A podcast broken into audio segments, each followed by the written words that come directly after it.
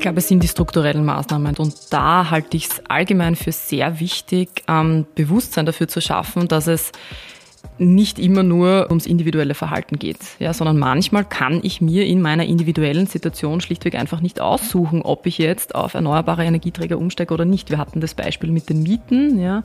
Das gilt aber aus meiner Sicht durchaus auch, wenn man jetzt über die Mobilität spricht. Manchmal ist der öffentliche Verkehr halt einfach noch nicht so ausgebaut, wie er sein sollte. Und da finde ich schon wichtig,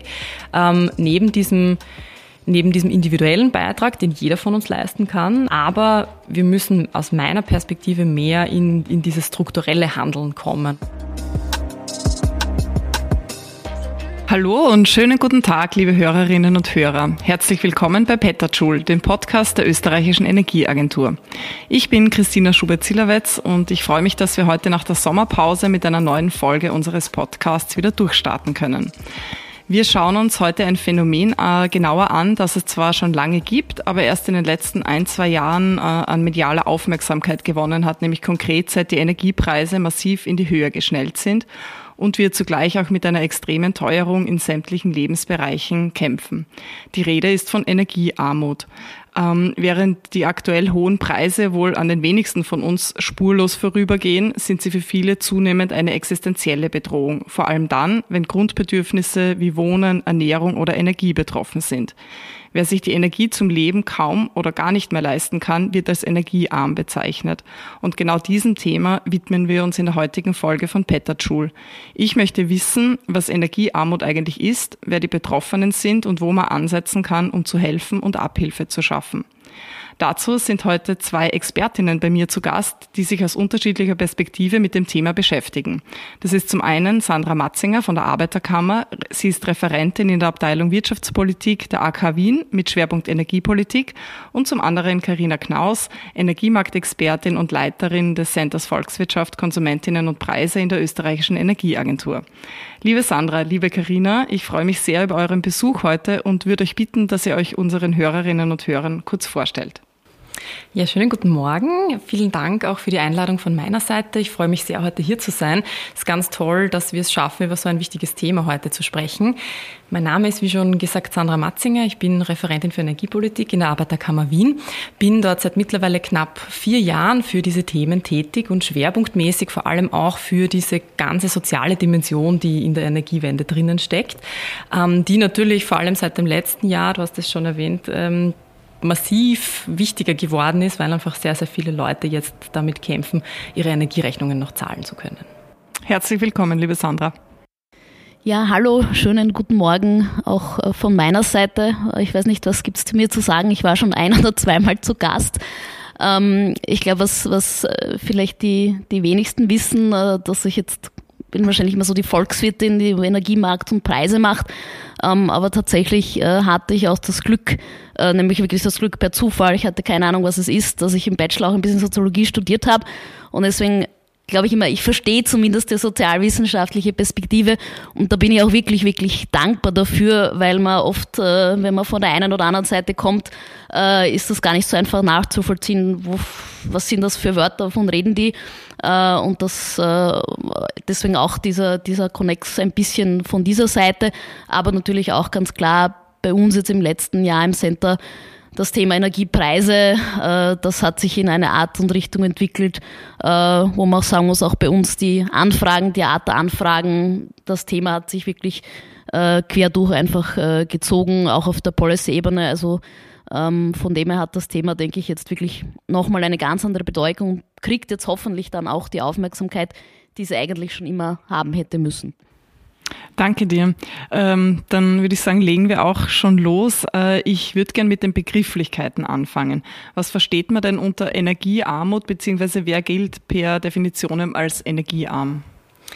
Also ich finde, man kann das eigentlich aus dem Begriff selbst schon sehr gut rauslesen. Ja, also setzt sich jetzt, klingt so irgendwie banal, aber setzt sich quasi aus den beiden Begriffen Energie und Armut zusammen. Und wenn wir das quasi versuchen, auseinander zu dividieren, dann Energie ist in dem Fall, würde ich sagen, recht klar. Es bezieht sich ganz, ganz stark auf Haushaltsenergie. Also es geht um den Strom, es geht ums Warmwasser, es geht ums Heizen können. Also der Fokus hier liegt eben auf dem Haushalt. Und Armut, ja, Karina hat es erwähnt, wenn wir in der Sozialwissenschaft in die Literatur schauen, dann sieht man eigentlich eine ganze Breite, was denn Armut jetzt tatsächlich bedeuten kann. Und klassischerweise geht man da von Einkommensarmut aus. Also das bedeutet, man kann sich gewisse Güter etc. nicht leisten. Das heißt, in dem Fall lässt sich Energiearmut eigentlich aus dieser Perspektive sehr schön erklären, dass man sagt, man kann sich Energie schlichtweg einfach nicht leisten.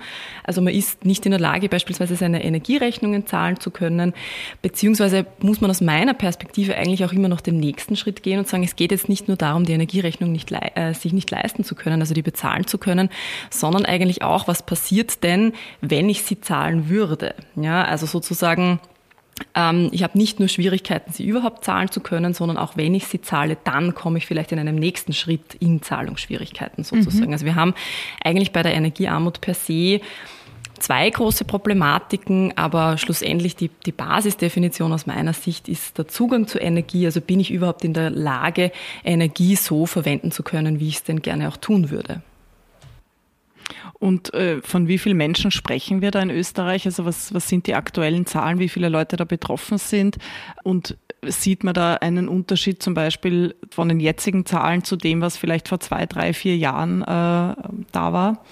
Also du sprichst den großen Pferdefuß der Energiearmut eigentlich an sozusagen, ja, nämlich was ist es jetzt genau? Also eine Definition, da kann man sich in der Literatur sehr schön eigentlich drauf einigen, aber der nächste Schritt dann ist, wie messen wir es? Ja, also wie definieren wir tatsächlich Indikatoren, um sagen zu können, die und diese und jene Personen sind von Energiearmut betroffen und andere beispielsweise nicht.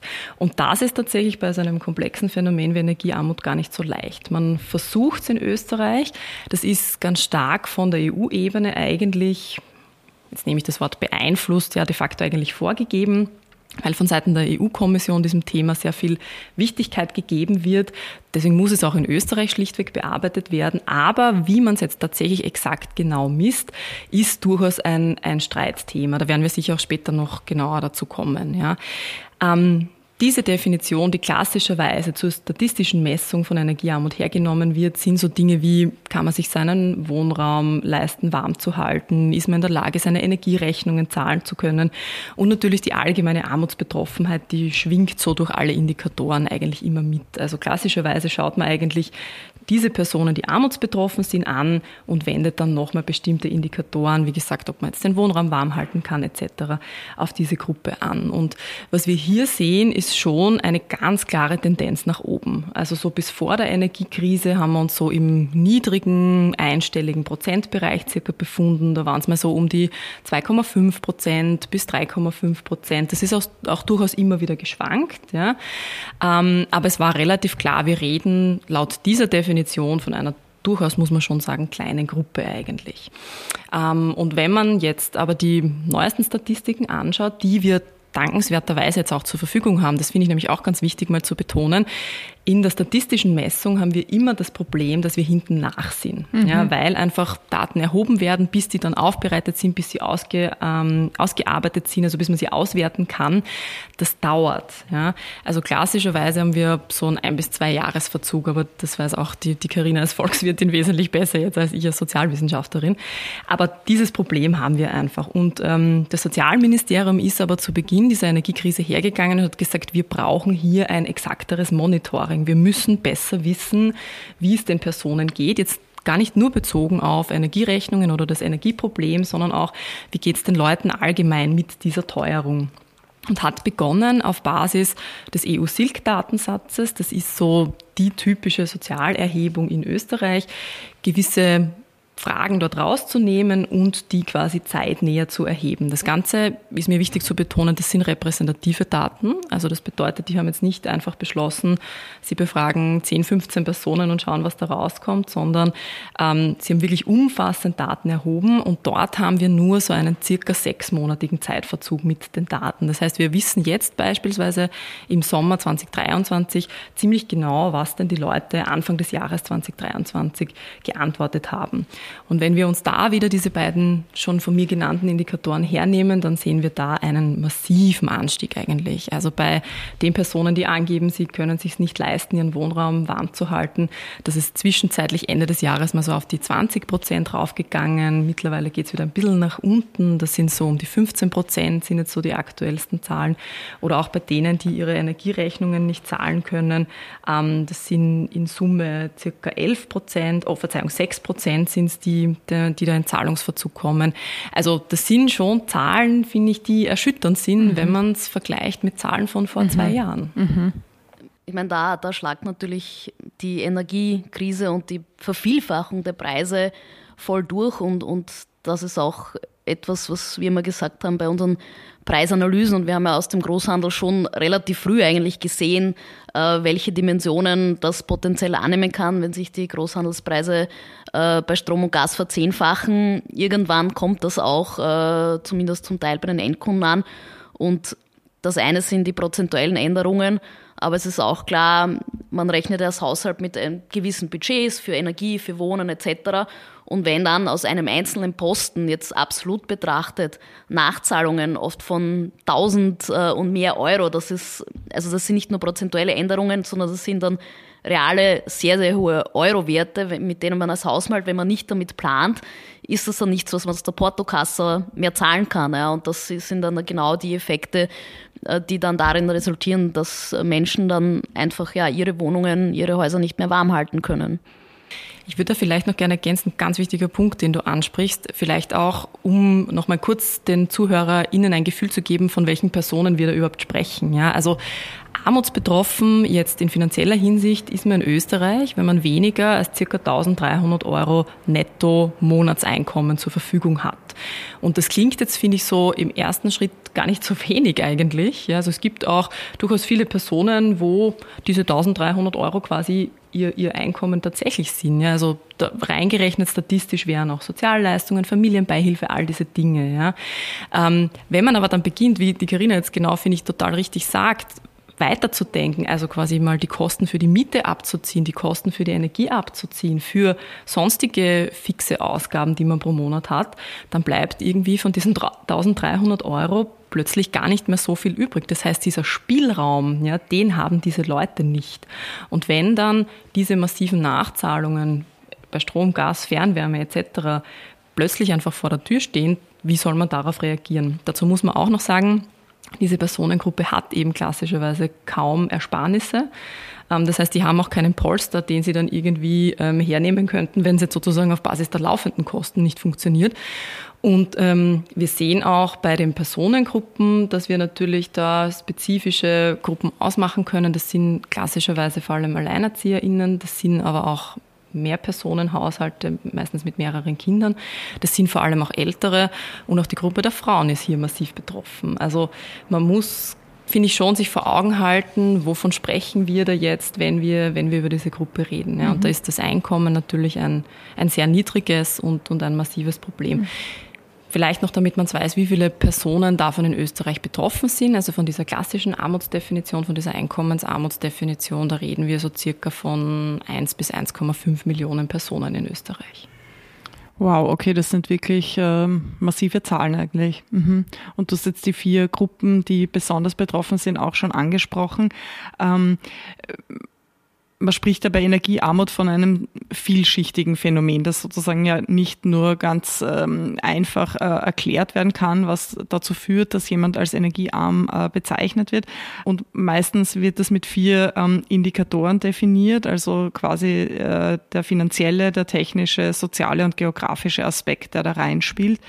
Können wir uns die 4 Kategorien mal im Detail anschauen? Also ich würde gern starten mit dem finanziellen Aspekt. Karina, kannst du uns den vielleicht ein bisschen erklären? Was ist denn hier gemeint damit? Ja, ich denke, der finanzielle Aspekt ist wahrscheinlich noch das, was die meisten Leute als erstes so im Kopf haben. Das ist eben einerseits auf der Einkommensseite niedriges Einkommen und auf der anderen Seite auf der Ausgabenseite dann eben hohe Energiekosten oder auch jetzt, wie wir es gesehen haben, eben sehr, sehr stark steigende Energiekosten. Und ich glaube, Sandra hat am Anfang sehr schön erklärt, die Definition und Erklärung, was ist Energiearmut. Ich glaube, es ist aber noch immer so, dass viele eben tatsächlich mehr diesen finanziellen Aspekt ganz stark im Vordergrund haben und dann in dieser Dimension denken. Und ich habe das tatsächlich auch schon öfter gehört, sagt, naja, was hat denn das eigentlich mit Energie zu tun? Das ist Sozialpolitik.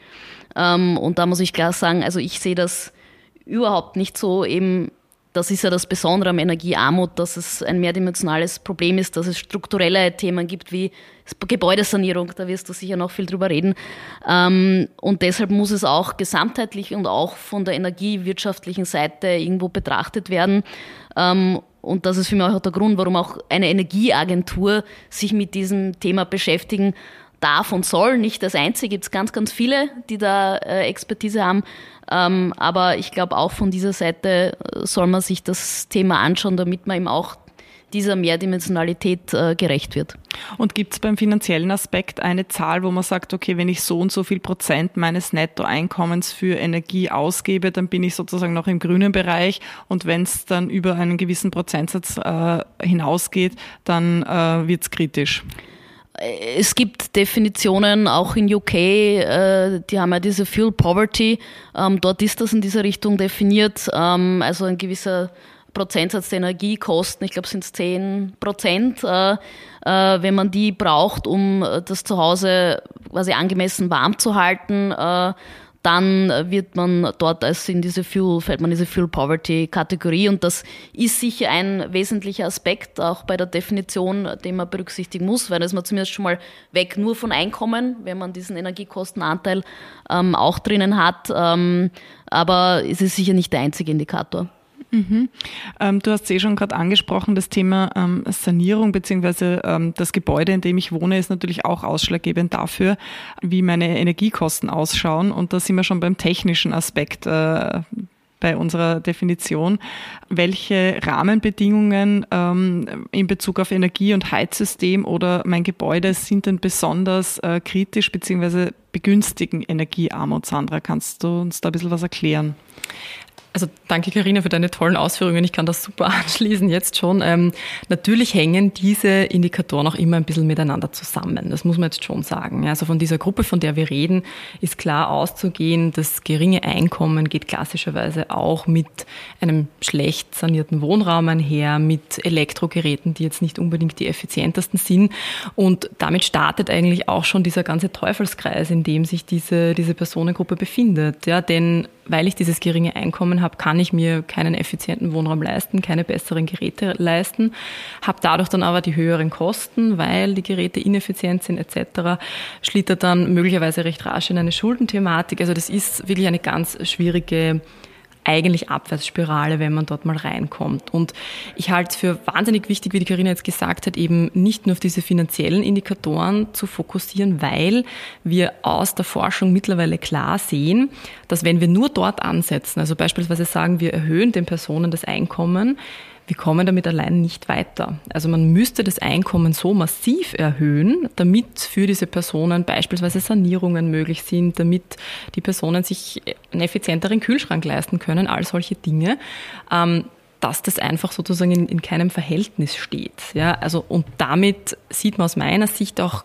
ganz gut diesen Konnex Energiepolitik und Sozialpolitik. Ja, ich schaff's mit den einzelnen sozialpolitischen Maßnahmen, die ich klassischerweise zur Verfügung habe, nicht dieses Problem zu adressieren. Natürlich muss man aber sagen, auch im Umkehrschluss, ich schaff's jetzt allein mit den energiepolitischen Maßnahmen auch nicht. Ja, also auch wenn diese Personen dann in effizienten Wohnräumen leben, effiziente Geräte haben etc., auch dann haben sie immer noch ein massiv niedriges Einkommen. Ja, es wird sich dann zwar ihre Kostenseite reduzieren, aber die Einnahmenseite bleibt natürlich trotzdem immer noch gering. Das heißt, man muss hier einfach beides gleichzeitig adressieren.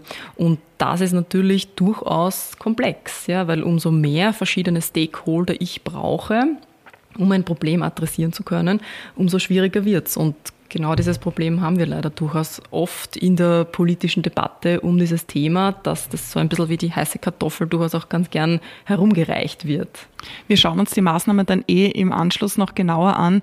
Damit wir die Definition noch abschließen können, würde ich gern zum Schluss noch auf die sozialen und geografischen Faktoren eingehen, die Energiearmut ausmachen.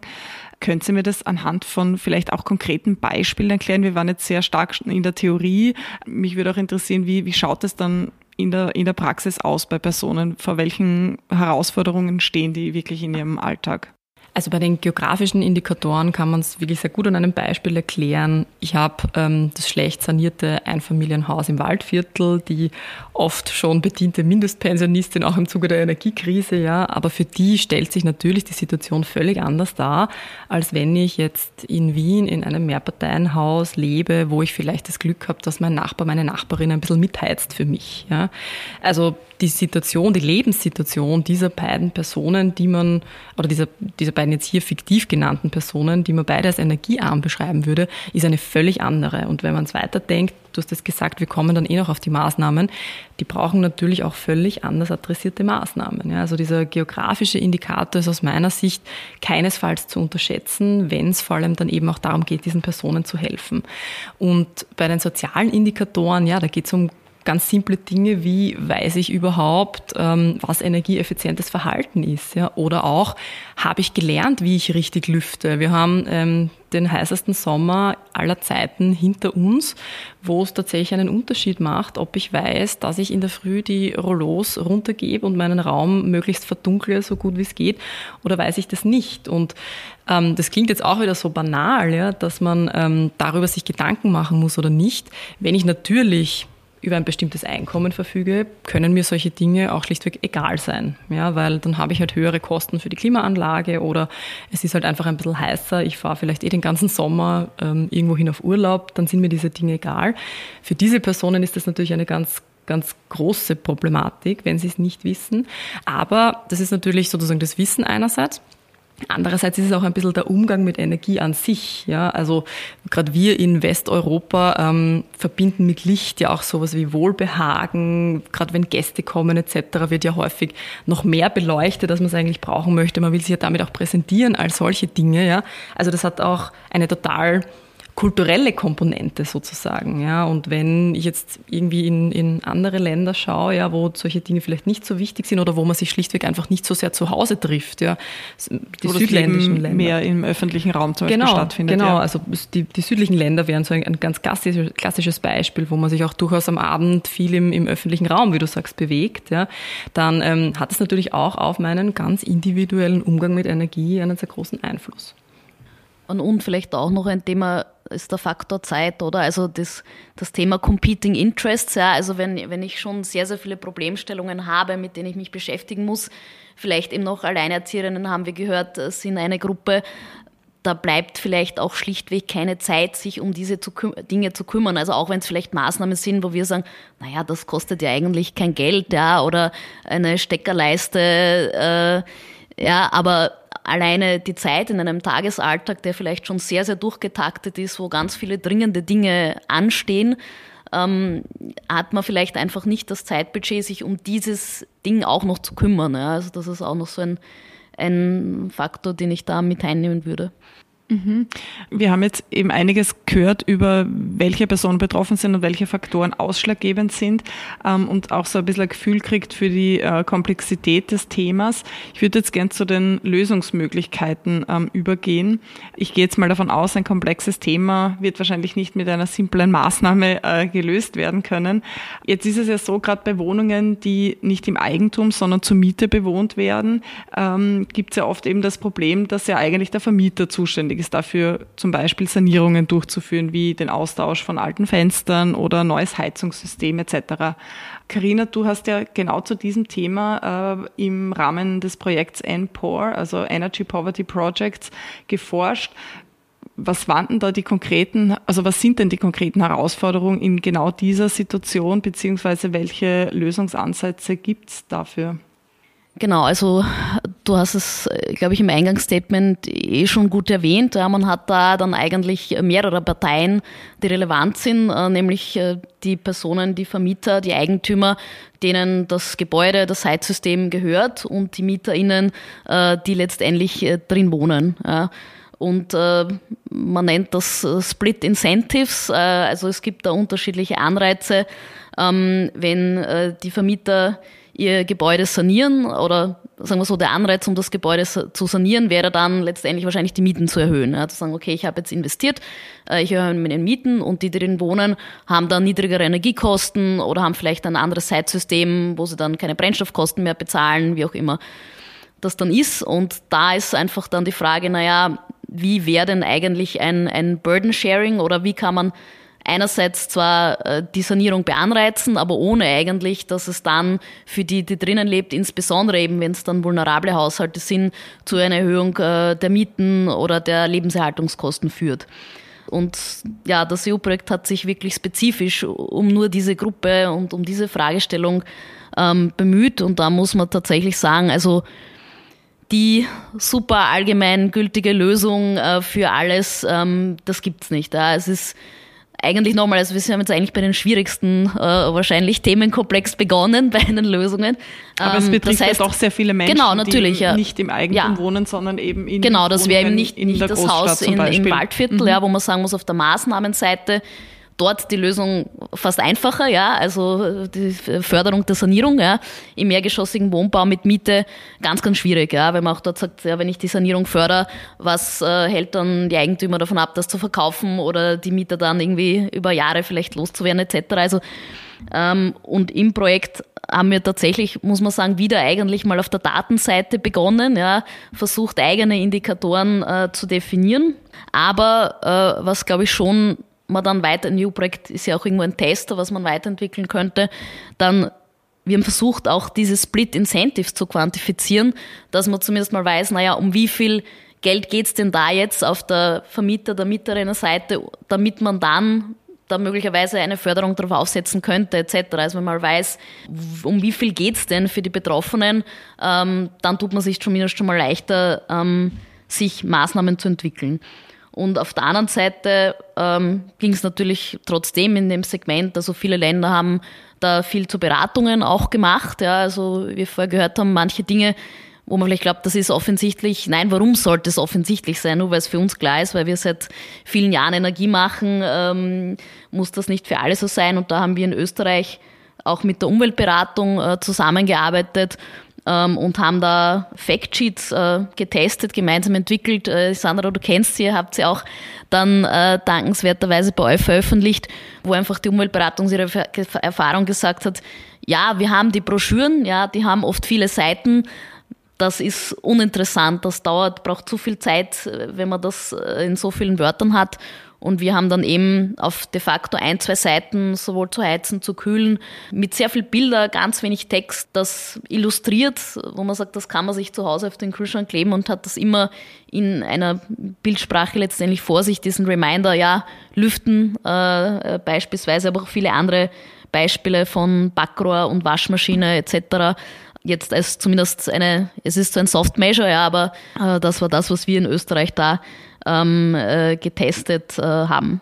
Mhm. Das heißt, bei dem Thema ist so ein bisschen die Problematik, man muss Anreize schaffen für den Eigentümer oder für die Eigentümerin, Sanierungen vorzunehmen, aber zugleich das Risiko abzuschwächen, dass damit eigentlich die Wohnung für den oder für die, die drinnen wohnt und eben nicht über ein zum Beispiel hohes Einkommen verfügt, dass die dann nicht aus dieser Wohnung dann eigentlich ja, in irgendeiner Form gedrängt wird. Oder sich die Mieten erhöhen oder wie immer dann eben dieses ja, Cost-Sharing dann einfach Ich würde bei dem Bewusstseinspunkt kurz einhaken wollen, den die Karina adressiert hat. Das ist, finde ich, aus meiner Sicht ganz zentral, was wir sehen und da seid ihr bei der Energieagentur eigentlich auch VorreiterInnen gemeinsam mit der Umweltberatung ist.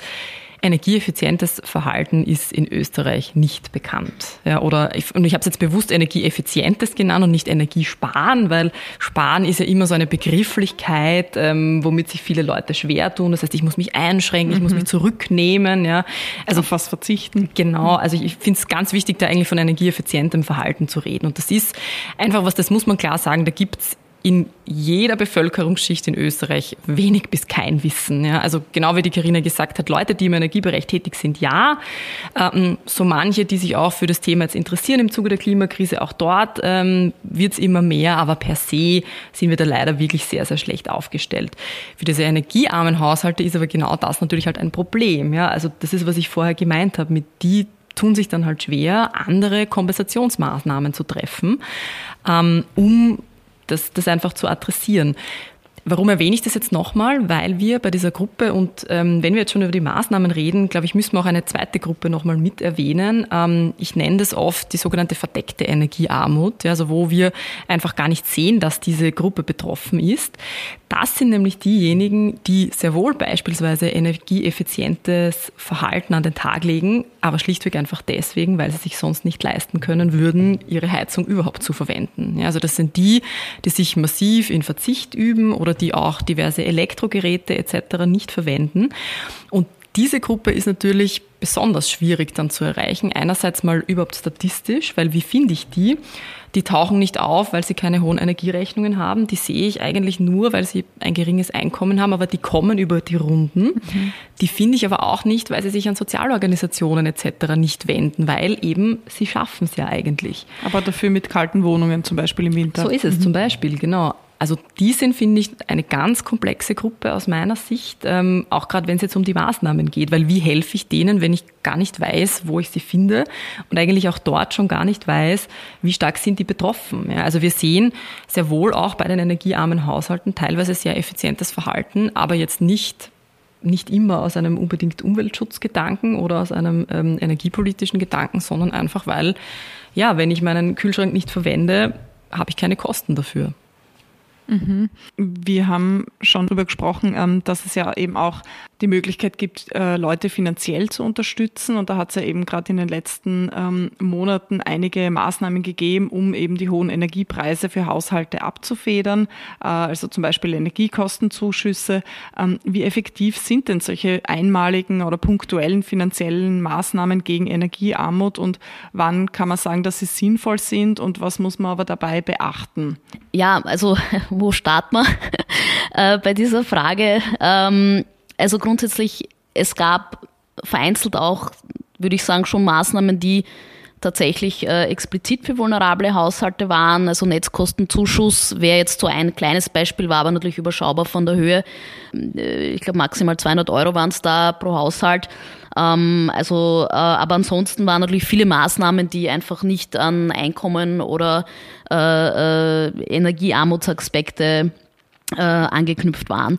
Da muss man aber auch wirklich sagen, also wir haben gerade im Energiebereich einfach ein riesiges Problem der Datenverfügbarkeit. Also wir haben uns, würde ich sagen, auch bei der Energieagentur viel den Kopf darüber zerbrochen. In dieser Krisensituation, muss man sagen, Krisensituation ist, man hat oft nur 1 bis 2 Tage Zeit, um zu denken, ja, aber wie man das angehen kann, ja, und da muss man jetzt sagen, im Energiebereich kommen wir aus der Welt der Zählpunkt-ID, das ist das, was wir haben, wenn du die hast, bekommst du Energie, ja, und das ist die Information, die man jetzt mal hat, ja, ist zumindest der Lieferant, ja, und nur mal sagen, gibt es ja auch einen guten Grund, ja, warum sollten jetzt ein Lieferant die Einkommenssituation kennen oder ob man jetzt an der richtigen Adresse gemeldet ist, ne? Also die Verknüpfung Melderegister wäre irgendwo der nächste Schritt für eine Supportmaßnahme. Also tatsächlich, glaube ich, für mich wäre die Lesson learned aus dem, wir brauchen bessere Daten, ja, damit wir einfach viel zielgerichteter Maßnahmen implementieren können. Ja. Und da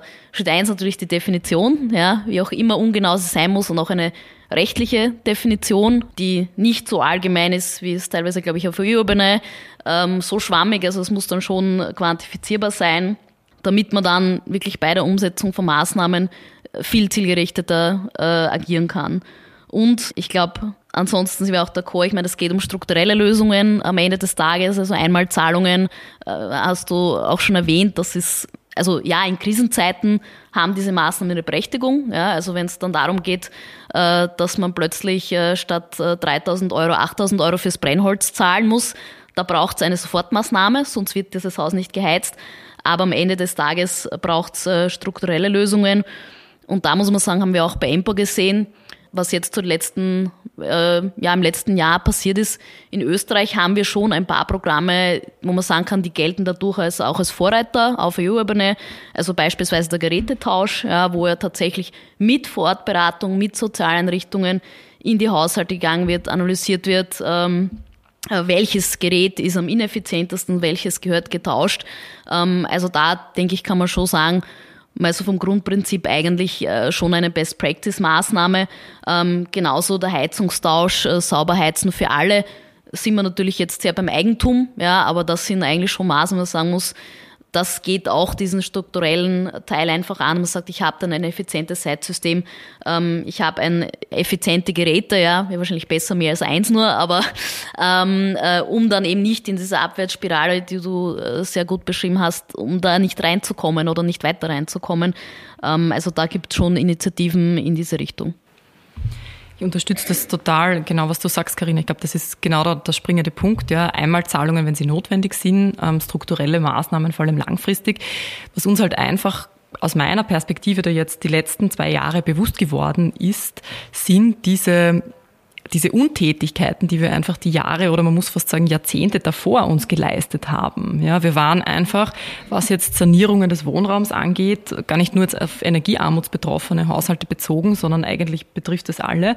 Da sind wir einfach oder waren wir einfach säumig. Ja, es hat wenig Rolle gespielt in der tagesaktuellen Politik. Wir haben uns einfach diesem ganzen Energiethema viel zu wenig gewidmet, denn also ich glaube, ich kann das durchaus so sagen, die Energie kam ja aus der Steckdose, also der Strom jetzt, ja, und das Gas, das kam auch einfach aus der Leitung und man hat sich darüber einfach keine großartigen Gedanken gemacht. Es war günstig bis billig und dadurch hat man es einfach wenig adressiert und wir sehen, glaube ich, jetzt eben sehr stark diese Versäumnisse eigentlich der letzten Jahre und natürlich gehen so strukturelle Maßnahmen halt jetzt auch nicht von heute auf morgen, das muss man auch sagen, aber wir beginnen halt jetzt mit diesen Dingen, die wir halt eigentlich vor 10, 15 Jahren schon hätten tun müssen.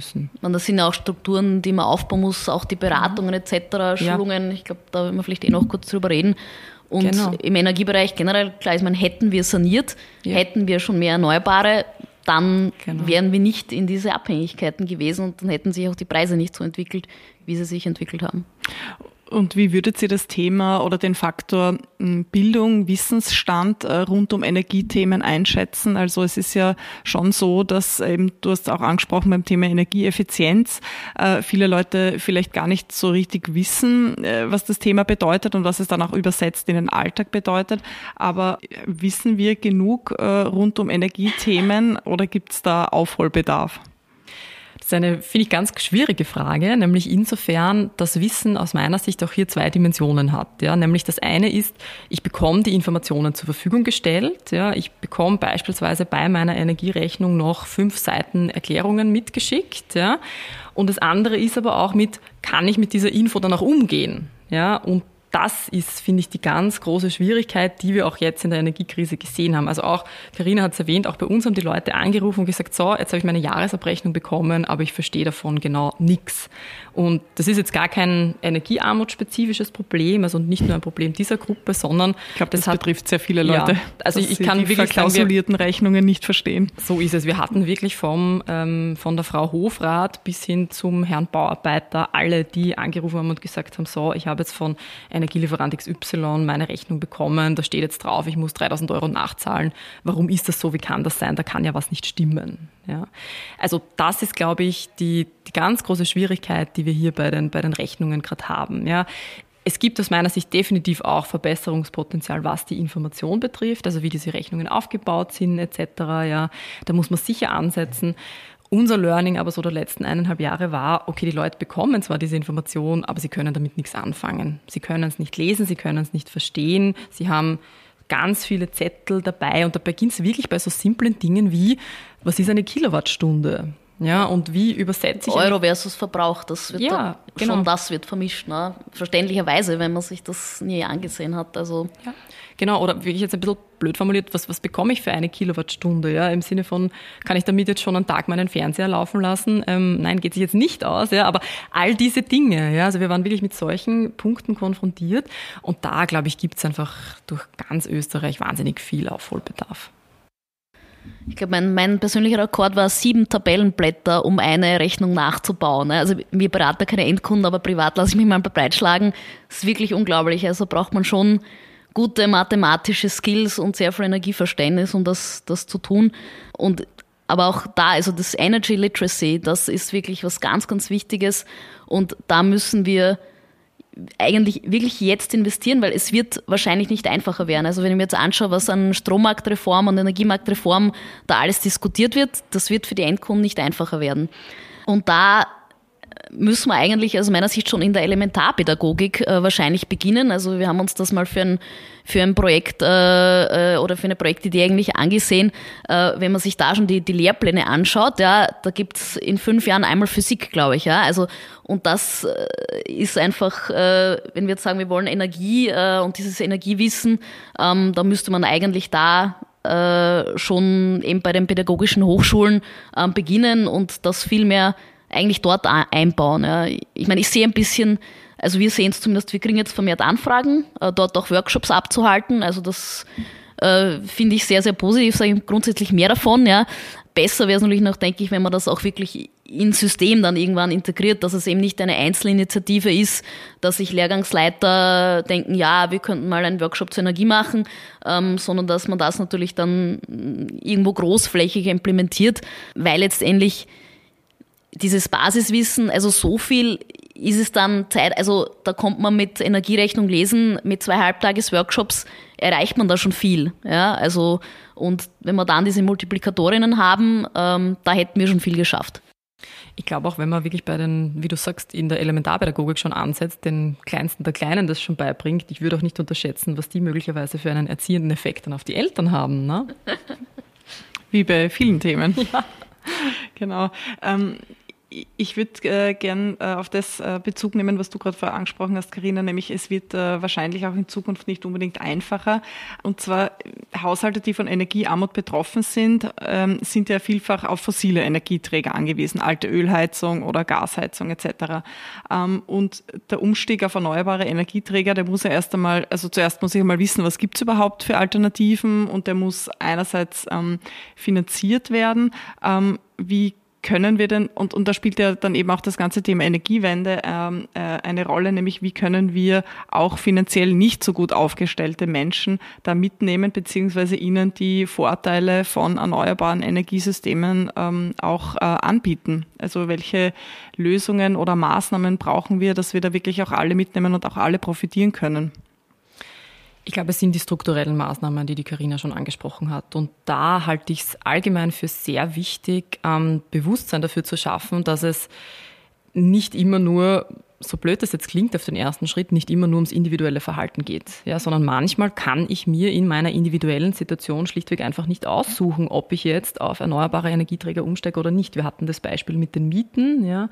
Das gilt aber aus meiner Sicht durchaus auch in anderen Bereichen. Ja. Wenn wir jetzt über die Mobilität sprechen, das ist jetzt nicht das klassische Energiearmutsthema, aber auch da, ja, manchmal ist der öffentliche Verkehr halt einfach noch nicht so ausgebaut, wie er sein sollte. Und da finde ich schon wichtig, neben diesem individuellen Beitrag, den jeder von uns leisten kann, also bitte mich jetzt nicht falsch verstehen, ja, ich halte es für ganz wichtig, dass jeder in seinem Bereich schaut, ihren Bereich schaut, was er tun kann, aber wir müssen aus meiner Perspektive mehr in dieses strukturelle Handeln kommen und dort wirklich ansetzen, und das ist aus meiner Sicht eine politische Aufgabe, und da ist es, glaube ich, gar nicht so sehr ein Unterschied, ob wir jetzt von den sozusagen Durchschnittshaushalten reden oder von den energiearmen Haushalten.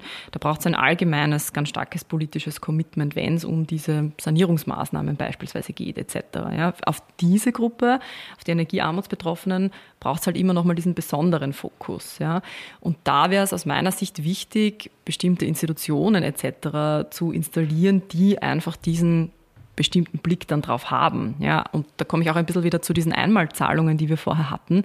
Ich glaube, es wäre wahnsinnig wichtig gewesen, dass es hier eine Stelle gegeben hätte, die gesagt hätte, ja, wichtig, gut, dass es hier diese 150 € Energiekostenausgleich beispielsweise gibt, aber bitte schaut's doch auch auf die Armutsbetroffenen oder schaut's bitte vor allem auch auf die Energiearmutsbetroffenen, denn für die sind diese 150 € einfach viel, viel zu wenig. Da braucht man noch diesen Schritt mehr. Und das gibt's bisher so leider nicht, wobei da gute Schritte gesetzt werden aus meiner Sicht. Also beispielsweise beim Clean, das ist der Klima- und Energiefonds, wird jetzt so eine explizite Stelle für Energiearmut eingerichtet. Das finde ich einen ganz wichtigen Schritt, ja, die eben diesen Fokus dann haben soll. Natürlich braucht es dann auch die Politik, die auf diese Stelle wieder zugreift und sagt, okay, dort gibt's Experten, Expertinnen, die können mir hier weiterhelfen.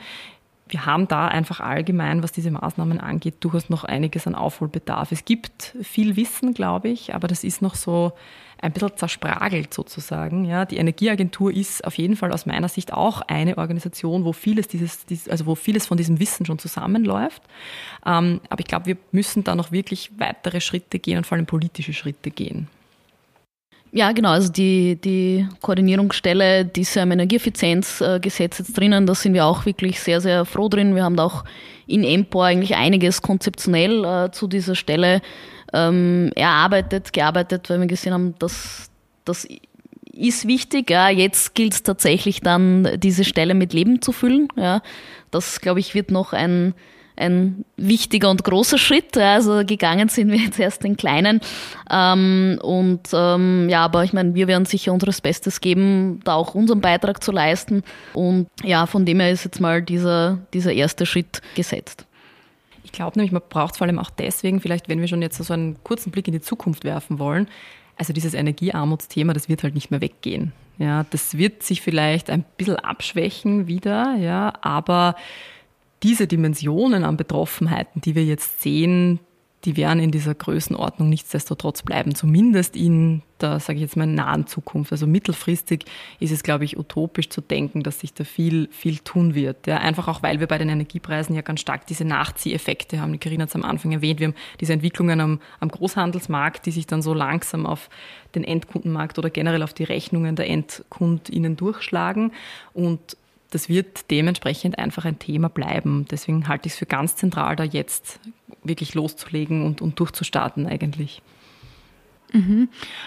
Wohin können sich denn Menschen, die aktuell Probleme haben, ihre Energiekosten zu decken oder ihre Rechnungen zu zahlen, wohin können die sich wenden? Was sind denn Angebote? Also gerade wenn wir sind jetzt im September, der nächste Winter ist nicht mehr allzu weit. Was sind denn die ganz konkreten, jetzt zur Verfügung stehenden Angebote für Menschen?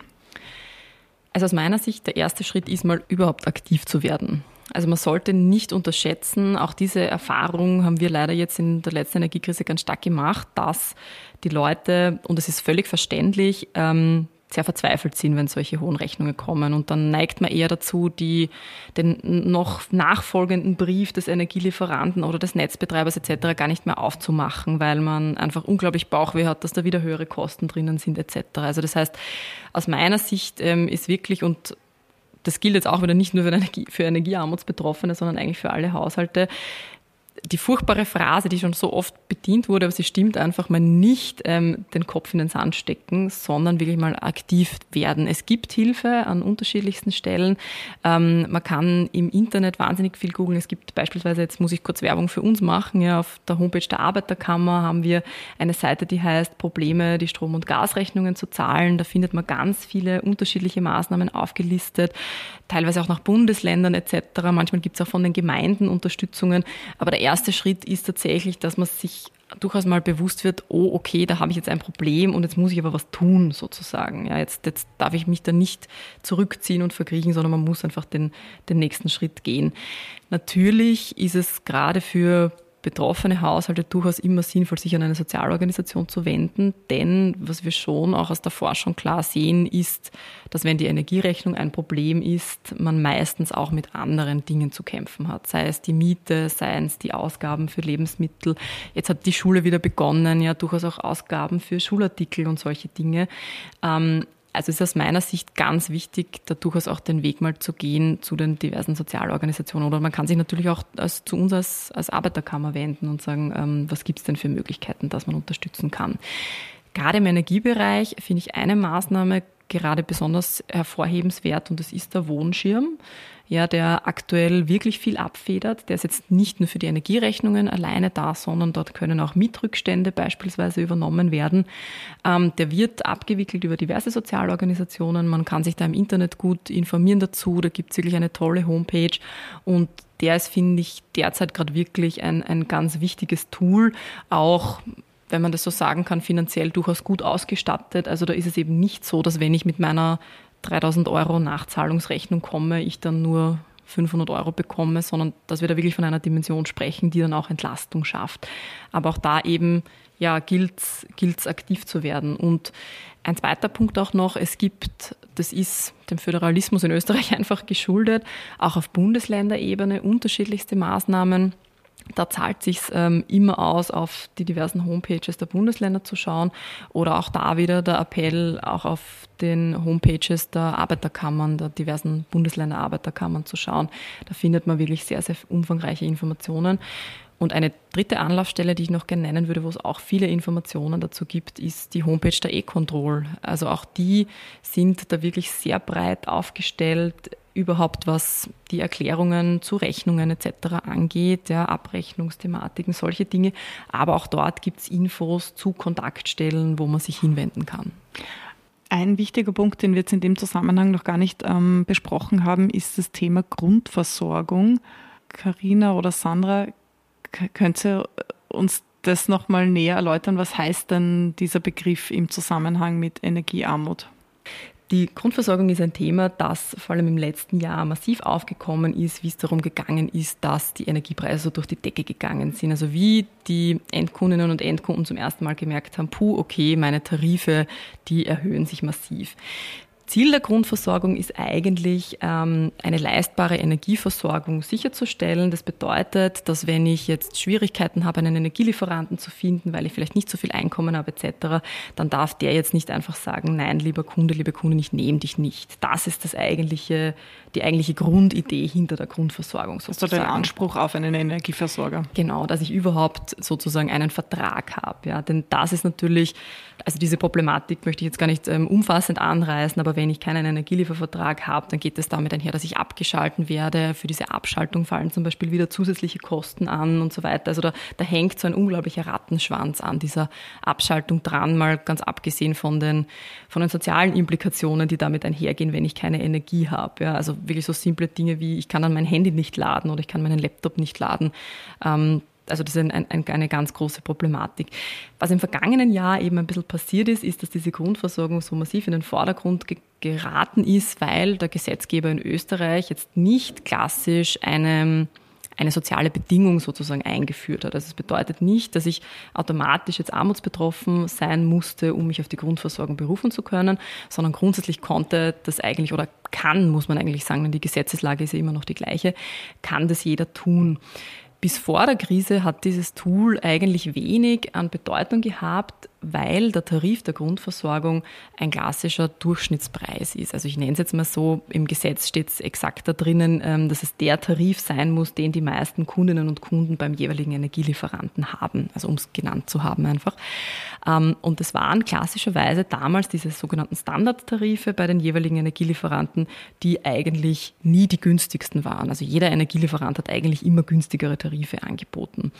Und durch diese Energiekrise im letzten Jahr, wo die Preise aber so explodiert sind, wurde dann plötzlich dieser klassische Bestandstarif plötzlich aber sehr wohl der günstigste Tarif und sehr viele Kundinnen und Kunden wollten dann in diesen Grundversorgungstarif einsteigen. Die grundsätzliche Intention des Gesetzgebers war aber eigentlich immer zu sagen, naja, es sollte aber ein Tool für Betroffene sein, die es halt nicht mehr schaffen, also die es nicht schaffen, einen Energielieferanten so zu finden, also um überhaupt mit Energie versorgt zu werden. Und da gab es durchaus auch einiges an Diskussion im letzten Jahr. Und ich glaube, jetzt ist aus meiner Perspektive dieses Thema wieder ziemlich eingeschlafen, weil wir einfach auch am Markt, aber Karina, da bist du die Expertin, viel günstigere Tarife einfach schon wieder sehen. Ja? Also es gibt jetzt einfach Neukunden, Kundinnen Angebote, die wesentlich günstiger sind als die Bestandstarife bei den Energielieferanten und dadurch spielt das jetzt einfach wenig Rolle wieder. Ja, genau, also das war ein Thema, wie einfach die Neukundentarife dann sehr massiv gestiegen sind, ja, weil man halt typischerweise für Neukunden nicht im Vorhinein beschafft, das heißt, da hat man noch nicht teilweise vielleicht noch die günstigen Preise aus der Vergangenheit am Terminmarkt, sondern muss sich kurzfristig eindecken, sind sehr stark in die Höhe geschnellt und die Bestandskundenpreise waren teilweise noch günstiger, ich sage es teilweise wirklich deutlich günstiger und da war das dann Thema, jetzt hat sich das eben wieder ein bisschen umgekehrt oder zumindest es gibt sehr günstige Neukunden, also sehr günstiger, als wir dann zu Zeiten der Krise, muss man jetzt wieder relativieren, was günstig bedeutet, aber die sind wieder runtergegangen, Neukundenpreise und deshalb ja, ist das Thema wieder in den Hintergrund gerückt. In Österreich, wo es natürlich jetzt Thema ist, ist bei der Strommarktreform.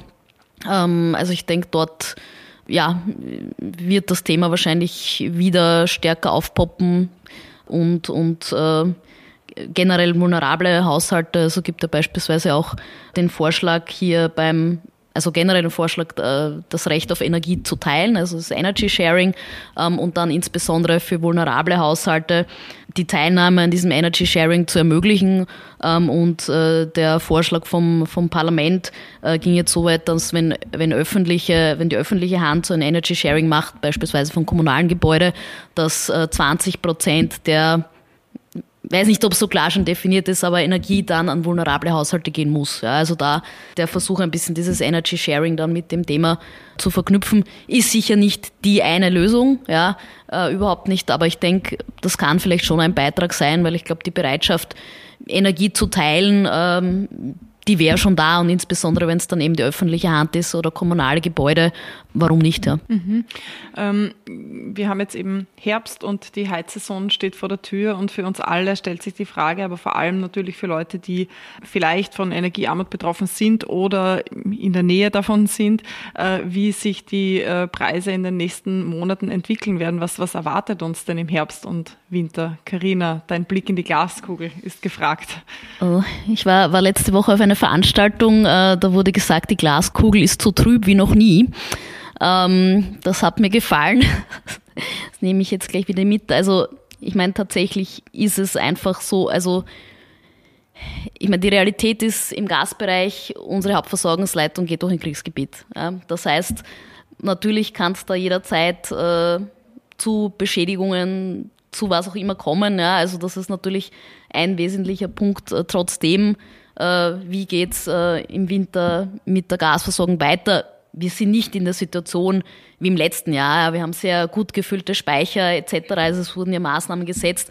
Aber trotzdem, wenn ich jetzt an Energiepreise denke, natürlich wäre das ein preistreibender Effekt, wenn es hier zu Einschränkungen kommt. Und generell muss man sagen, wir sind jetzt in Europa vermehrt auf das sogenannte LNG, das verflüssigte Erdgas, angewiesen. Das ist einfach viel globaler, funktioniert anders als das klassische Pipeline-Gas, das wir hatten. Das heißt, da wird es immer vermehrt zu Volatilitäten kommen, wo die Preise rauf und runter gehen, auch kurzfristig. Ja, das heißt, ich würde sagen, wenn eine halbwegs Normalsituation ist, ja, dann würde ich jetzt für diesen Winter nicht mit Preissteigerungen großen rechnen. Ja, also ich sag mal auch Strom-Gas-Bereich, ich meine, da sind die Lieferanten schon eingedeckt für diesen Winter, aber wie es dann drumherum auch mit teilweise Treibstoffpreisen etc. weitergeht diesen Winter, also da kann es natürlich auch wieder zu Schwankungen kommen, je nachdem, wie einfach die Gesamtversorgungslage mit Energie ist. Mhm.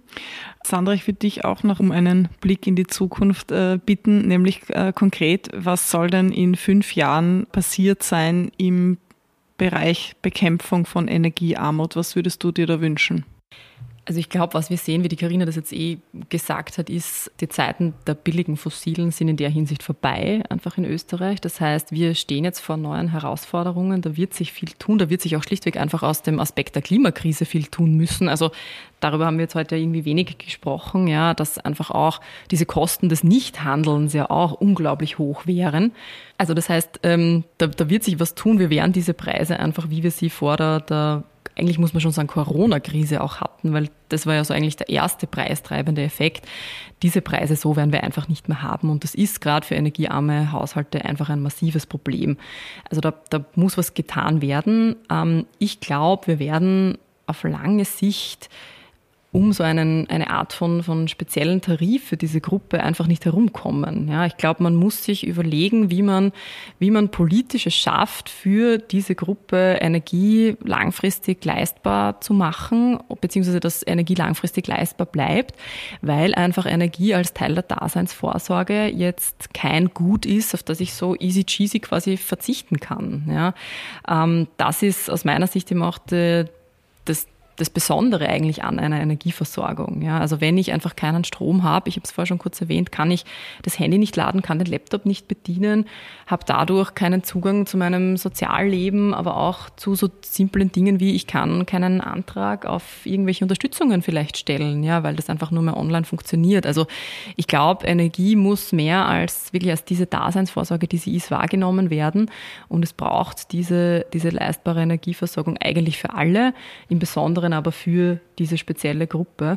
Und da denke ich, wird man tatsächlich überlegen müssen, wie man langfristig da vielleicht muss es ein subventionierter Tarif sein etc. Da gibt es viele Ideen jetzt gerade, die man, glaube ich, wirklich auch durchaus, ideologiefrei fast durchdiskutieren muss, ja, und wirklich überlegen muss, was ist das Beste für die. Und ich hoffe, dass sowas eigentlich kommen wird. Also, dass in 5 Jahren diese Personengruppe sich zumindest über die Energie nicht mehr so viele Gedanken machen muss, wie sie es heute tun muss. Mhm. Ich möchte wie immer unsere heutige Folge auch mit der Rubrik Fundstücke beenden. Wir hätten noch wahnsinnig viele Themen, glaube ich, die wir da in diesem Zusammenhang diskutieren können, aber unsere Zeit ist jetzt quasi schon um. Deshalb leite ich jetzt über zu unseren Fundstücken. Das sind sozusagen Mitbringsel meiner Gäste für unsere Zuhörerinnen und Zuhörer, also beispielsweise eine Zahl, ein Artikel, eine Studie oder eine Website, die wir besonders empfehlen. Karina, was hast du uns mitgebracht heute? Ja, ich habe mitgebracht, ich habe es schon erwähnt, dass es auch Ideen gibt in der Strommarktreform, das Thema Energy Sharing und vulnerable Haushalte ein bisschen zu verknüpfen oder da versuchen, einen Konnex herzustellen. Und wir haben uns gedacht, wir machen dazu eine Veranstaltung, auch aus unseren EU-Projekten heraus, eben weil wir ENPOR, unser Projekt zur Energiearmut, Shares, unser Projekt zur Energiegemeinschaften, wir verknüpfen das. Und das ist am 27. September. Am Vormittag, nennt sich Innovative Lösungen zur Bekämpfung von Energiearmut in Österreich, die potenzielle Rolle von Energiegemeinschaften, und es würde mich freuen, wenn wir uns da vielleicht treffen. Wir haben auch eine ausgezeichnete Keynote von meinem Gegenüber und ja, wir freuen uns da schon sehr auf die Veranstaltung und hoffen auch einfach auf neue Ideen, neue Konzepte. Wir haben es schon viel gesagt heute, das ist ein vielschichtiges Problem und daher braucht es, glaube ich, auch innovative Lösungsansätze. Danke. Den Link zum Programm bzw. zur Anmeldung gibt es einerseits in unseren Shownotes, aber natürlich auch auf der Website der österreichischen Energieagentur. Sandra, was ist dein Fundstück? Ja, ich habe euch den A&W Blog mitgebracht, der vielleicht so manchem Zuhörer, so mancher Zuhörerin ohnehin bekannt ist. Das ist der Blog vom ÖGB und der Arbeiterkammer, wo wir versuchen, aus ArbeitnehmerInnenperspektive unterschiedliche Themen aufzuarbeiten. Da gibt's ganz viel auch zur Energiearmut, beispielsweise von mir auch publiziert oder auch von vielen anderen Kollegen, Kolleginnen. Wir veröffentlichen dort beispielsweise auch Studien, die wir in Auftrag gegeben haben, beziehungsweise Masterarbeiten werden häufig dort auch publiziert. Ich glaube, da lohnt es sich, einen Blick drauf zu werfen, weil da wirklich unterschiedliche gesellschaftspolitisch relevante Themen bearbeitet werden und so quasi versucht wird, einen Beitrag zur Debatte zu leisten. Klingt spannend. Vielen Dank. Ich habe mitgebracht ein Programm unserer Kolleginnen und Kollegen von Klimaaktiv, der Klimaschutzinitiative des Bundes, die im letzten halben Jahr die soziale Energieberatung ins Leben gerufen haben.